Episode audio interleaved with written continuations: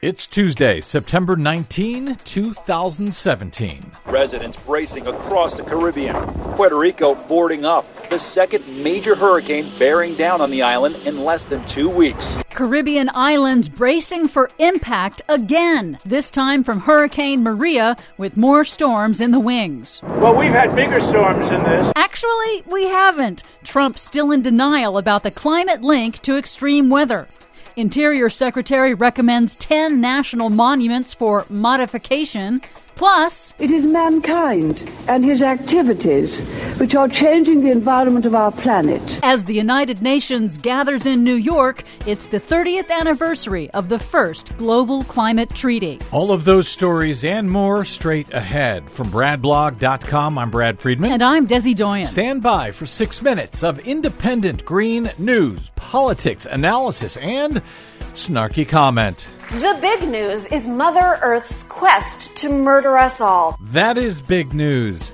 This is your Green News Report.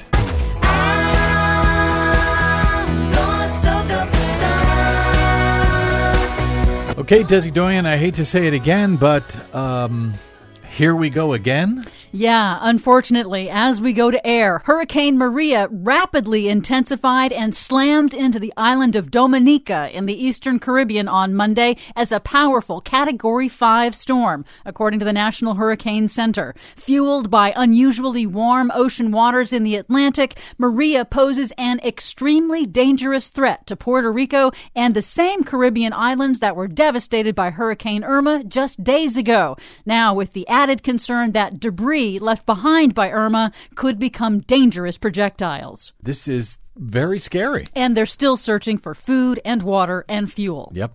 Hurricane season isn't over until November, and there are numerous storms spinning in both the Atlantic and the Pacific Oceans, with plenty of ocean heat energy to propel them. NOAA, the National Oceanic and Atmospheric Administration, predicted that 2017 would be an unusually active hurricane season. Nailed it. And yeah, they were right.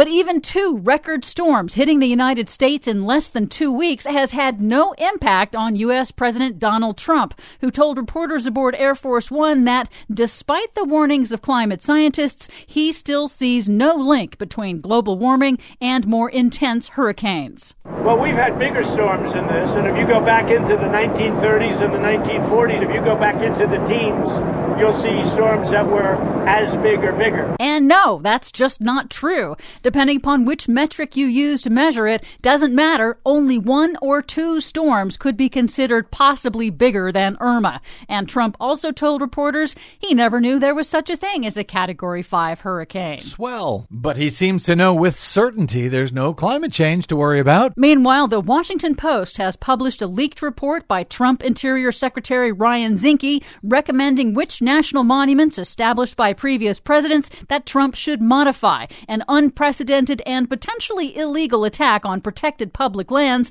that are coveted by the fossil fuel and mining industries. Zinke recommends shrinking 10 national monuments, including Bears Ears and Grand Staircase Escalante in Utah, and he suggests allowing more extraction within the monument's boundaries, what Zinke calls traditional uses like commercial logging, commercial fishing, coal mining, and fossil fuel drilling.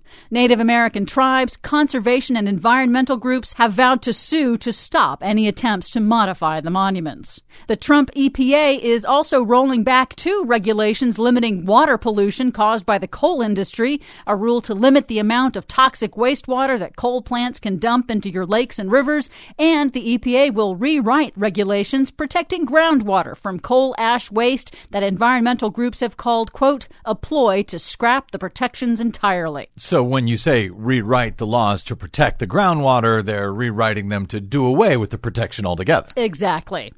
As world leaders gather for the United Nations General Assembly meeting in New York City this week, Trump still intends to withdraw the United States from the United Nations Paris Climate Agreement, the historic international accord signed by all nations to cut the greenhouse gas emissions that cause dangerous climate change.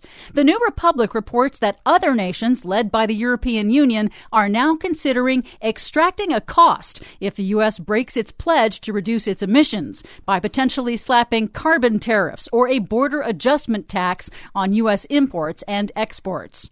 Finally, this past Sunday marked the 30th anniversary of the day the world's governments signed the Montreal Protocol, agreeing to end the use of chemicals that were destroying our planet's fragile, protective ozone layer. It was humanity's first global climate treaty, and it is succeeding in repairing the ozone layer. Imagine that when the whole world comes together and makes a goal to try to save the planet, it actually works.